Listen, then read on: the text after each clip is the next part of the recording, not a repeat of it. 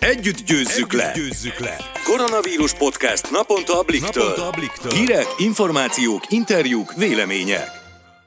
Sziasztok! Ez itt a Blik vírusiradó podcastje április 17-én pénteken. Én Szabadfi Mónika vagyok. Én pedig Balázs Barnabás. Lássuk, milyen témákkal foglalkozik ma a vírusiradó. Orbán Viktor a szokásos reggeli rádió interjújában arról beszélt, hogy a járvány miatt speciális szabályokat hozhatnak Budapesten, illetve szó esik arról is, hogy mi lesz az idei érettségivel. Majd Salamon Szilviával, a Capsule Farm alapítójával beszélgetünk, kiderül, hogyan is kellene nekiállnunk az erkélyünkön a zöldségtermesztésnek. Végül Nosztál Sándor, profi teniszezőnk elárulja, mivel is tölti karanténos napjait, tippeit, és mesél arról is, hogyan készülnek mostanság a top 100-as teniszezőnkkel Balázs Attilával a jövőbeli versenyekre. Vágjunk is bele. Orbán Viktor a Kossuth Rádióban ma reggel elmondta, hogy Budapesten van a fertőzöttek 60%-a, Pest megyével együtt pedig ez az arány 80%, azaz lazítani egyenlőre a korlátozásokon nem lehet. Így előbb-utóbb elkerülhetetlen lesz, hogy Budapesten sajátos szabályokat vezessenek be, legalábbis a miniszterelnök szerint. Vajon mire gondolhatott? Valószínűleg arra, hogy nem egyenletesen terjed a vírus országon belül. Orbán is azzal ér érvelt, hogy egy kis faluban nem ugyanazok az intézkedések logikusak, mint mondjuk a fővárosban. Hogy milyen különbségek lehetnek a korlátozásokban, elvileg jövő héten fog kiderülni. Az azonban húsvétkor tényleg kiderült, hogy az önkormányzati szabályozások jól működtek, a polgármesterek a helyzet magaslatán álltak. Így például én nem csodálkoztam azon se, hogy a településvezetők erre a csodásra ígérkező tavaszi hétvégére újra elrendelhetnek közterületi korlátozásokat. Továbbra is be kell tartani a szabályokat, hiszen a szakemberek azt hangsúlyozzák, hogy a járvány csúcsa még előttünk van. Orbán szerint beléptünk belépünk a tömeges fertőzés időszakába, de mire ez bekövetkezik, már készen fog ráállni az egészségügy. Igen, a következő napokban várhatóan nagyobb ütemben növekszik majd a megbetegedések száma. Az eddigi védekezés pedig a kormányfő állítása szerint abból a szempontból sikeres volt, hogy időt nyertünk, ugyanis közben a kórházakat elkezdték felkészíteni, a szükséges eszközöket felhalmozták, a kórházakba, a szociális otthonokba pedig tíz napra elegendő tartalékot szállítottak ki. Nagy vihart kavart az elmúlt napokban viszont a kórházi ágyak felszabadítása, amit a miniszterelnök most azzal indokolt, hogy Magyarországon több mint ezer idős otthon működik, és a mindegyikből csak tíz ember elkapja a fertőzést, és ezáltal szorul mondjuk kórházi kezelésre, az tízezer beteget jelent. A kormányfő azt is megjegyezte, hogy nem könnyű ez az egész helyzet, és tudja, hogy két-három gyerekkel otthon a panelben, vagy akár a kertes házban az internetes oktatással az maga a dzsihád. Ráadásul rengeteg diák már az érettségre próbál készülni otthon, noha mindeddig óriási volt a bizonytalanság, hiszen nem lehetett tudni pontosan, hogy a vizsgák milyen formában valósulnak meg. Tegnap viszont megszületett a döntés, amely szerint csak végzősök érettségizhetnek, és kizárólag írásbeli vizsga lesz. Pontosabban szóbeli csak ott lesz, ahol írásbelire eddig nem volt lehetőség, ez nagyjából 3200 embert érint. Május 4-én tehát elkezdődnek a vizsgák,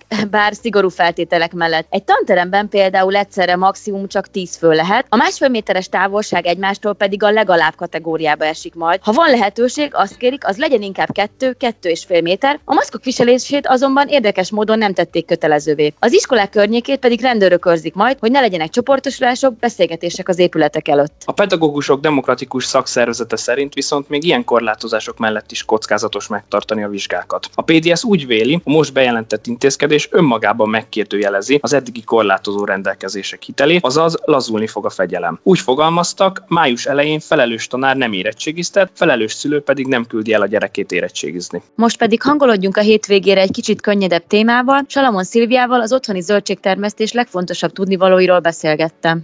Blik, blik, első kézből és ma Salamon Szilvia, a Capsule Farm alapítója, a Blik vírusiradójának vendége. Szia Szilvia, köszönöm, hogy elfogadtad a felkérést. Szia Móni, köszönöm a meghívást. A koronavírusnak köszönhetően azt hiszem bátran kijelentetjük, hogy rengeteg hobbikertész lett az országban. Akinek nincs udvara, az azt hiszem a lakásban próbál meg most éppen fűszernövényeket, zöldségeket termeszteni. Segítenél, hogy hogyan álljunk neki a balkonládás zöldségtermesztésnek, és hogy miket tudunk és miket érdemes otthon termesztenünk? Igen, így a karantén ideje alatt mindenki több időt tölt otthon, és szerintem az első lépés az a megfigyelés, hogy nekünk milyen erkélyünk van, vagy milyen balkonunk, hány órát süt oda a nap.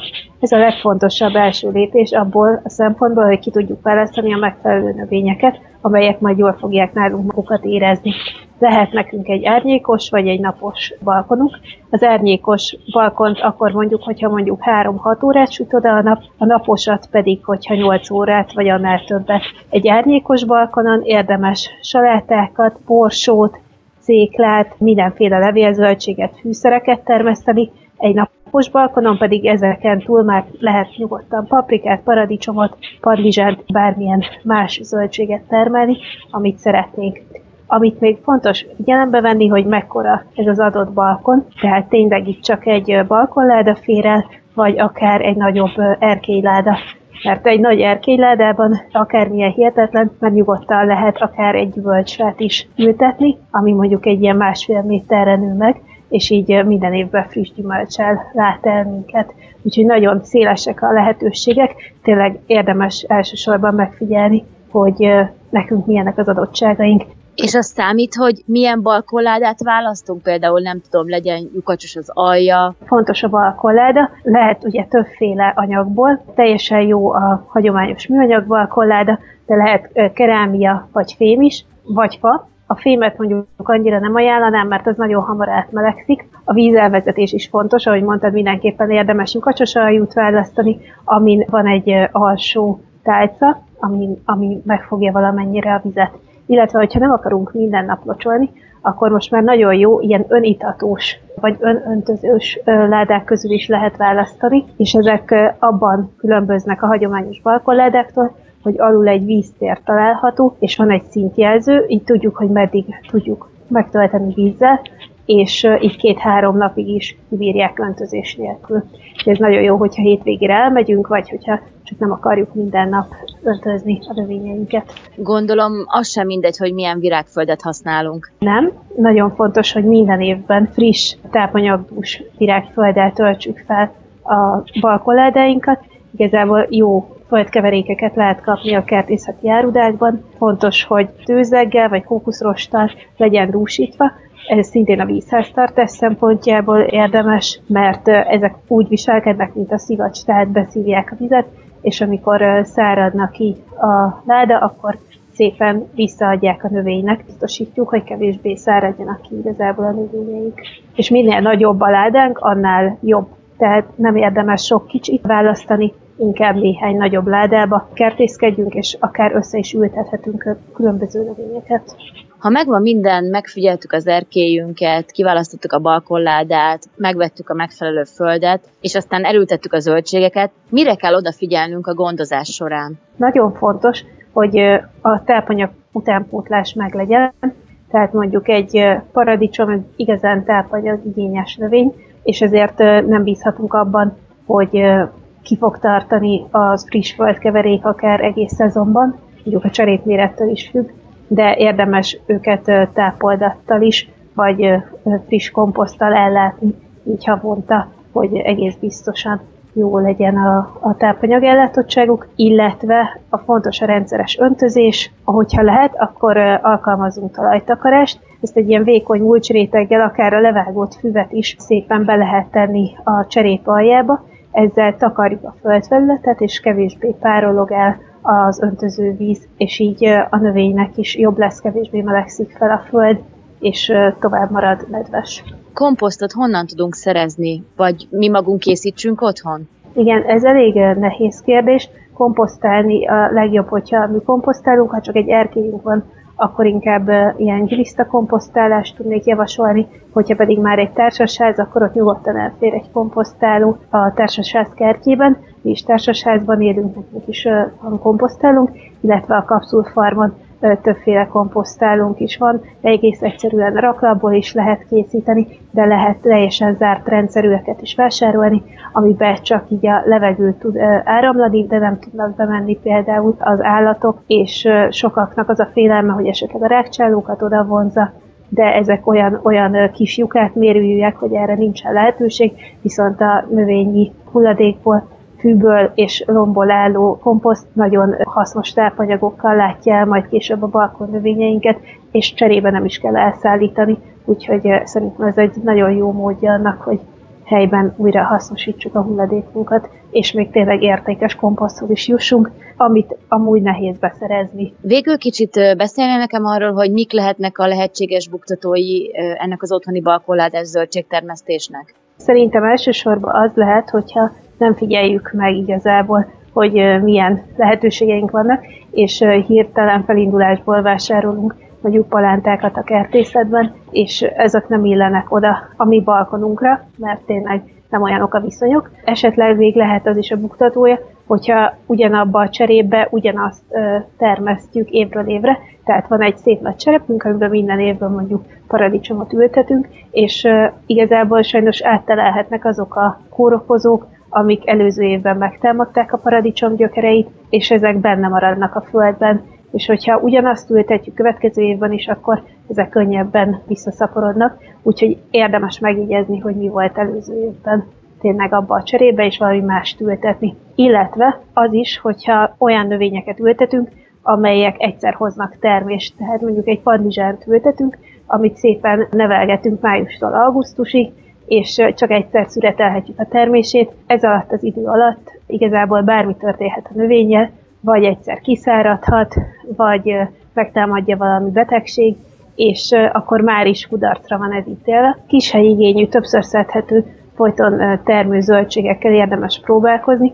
Ilyenek lehetnek mondjuk a bébispenót, folyton termő eper, rukkola, madársaláta, egyszerűen olyanok, amiket tényleg folyamatosan lehet szedni, fűszernövények is, és nem kell rá hónapokat várni, így tényleg minden nap kaphatunk valami frisset a balkonunkról, és nekünk is több kedvünk lesz a folyamatos termesztéset, és hogy ezekkel folyamatosan foglalkozzunk, és több sikerélményt is begyűjthetünk. Köszönöm a hasznos információkat és a beszélgetést is. Köszönöm szépen!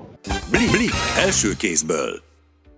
Noszály Sándor, a top 100-as teniszezőnk Balázs Attilának az edzője elárulja, mivel is tölti jelenleg a mindennapokat, és hogyan készülnek mostanság a versenyekre. Ugye most az Egyesült Államokban él, és személyi edzőként dolgozik, most viszont hosszabb ideje itthon van. Gondolom ez ilyen szempontból is egy különleges időszak. Igazából nem így képzeltem a, a hazajövetelt, hát nagyon jól indult.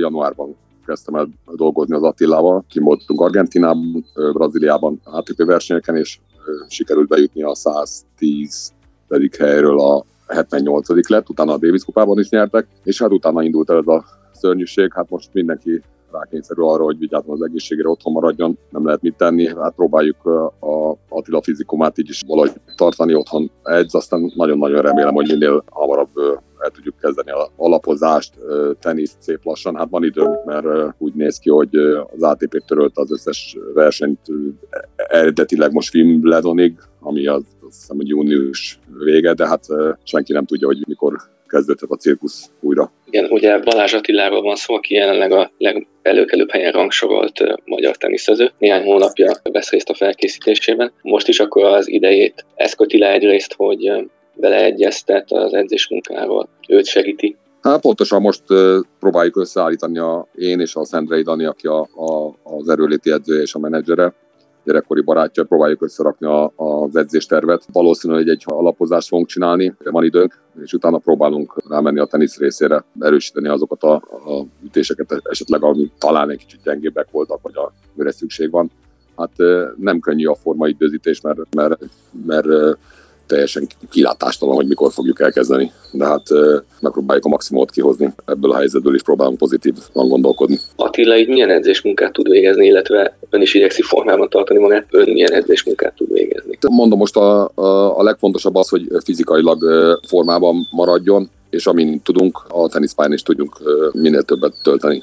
Ön viszont megmutatta Instagram oldalán is több videóban, hogy egyáltalán nem kopott meg a technikája. Videókon látható, amint a házfalával adogat, különféle trükköket mutat be, átmögötti ütés, fejelértés, stb. Jól gondolom, hogy ezeket a videókat Roger Federer kihívása inspirálta. Igazából próbál elütni az időt, szó, szoros értelmében a poén, az ember ilyenkor tényleg próbálja lekötni magát, ez azért is jó, mert mozog is az ember, és tényleg, amit mondtam, hogy ilyenkor a legfontosabb az, hogy próbálni pozitív maradni, nem egyszerű, nem egyszerű a bezártság, át kell vészeni ezt az időszakot valahogy. Edzésen vagy játék alkalmával régen fogott teniszütőt? Mindenképpen hiányzik. Tényleg az ember, én is, ha belegondolok, 40 éven keresztül napi 4-5 órát játszottam.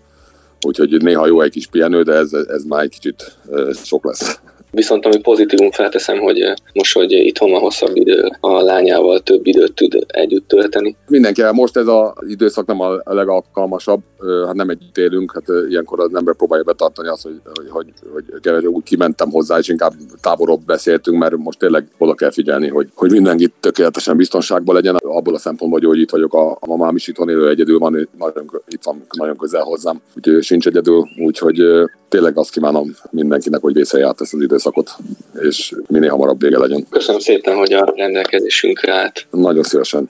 Blik, blik, első kézből. Köszönjük, hogy ma is velünk tartottatok, várunk titeket legközelebb is a Blik vírus híradóban. Sziasztok! Sziasztok!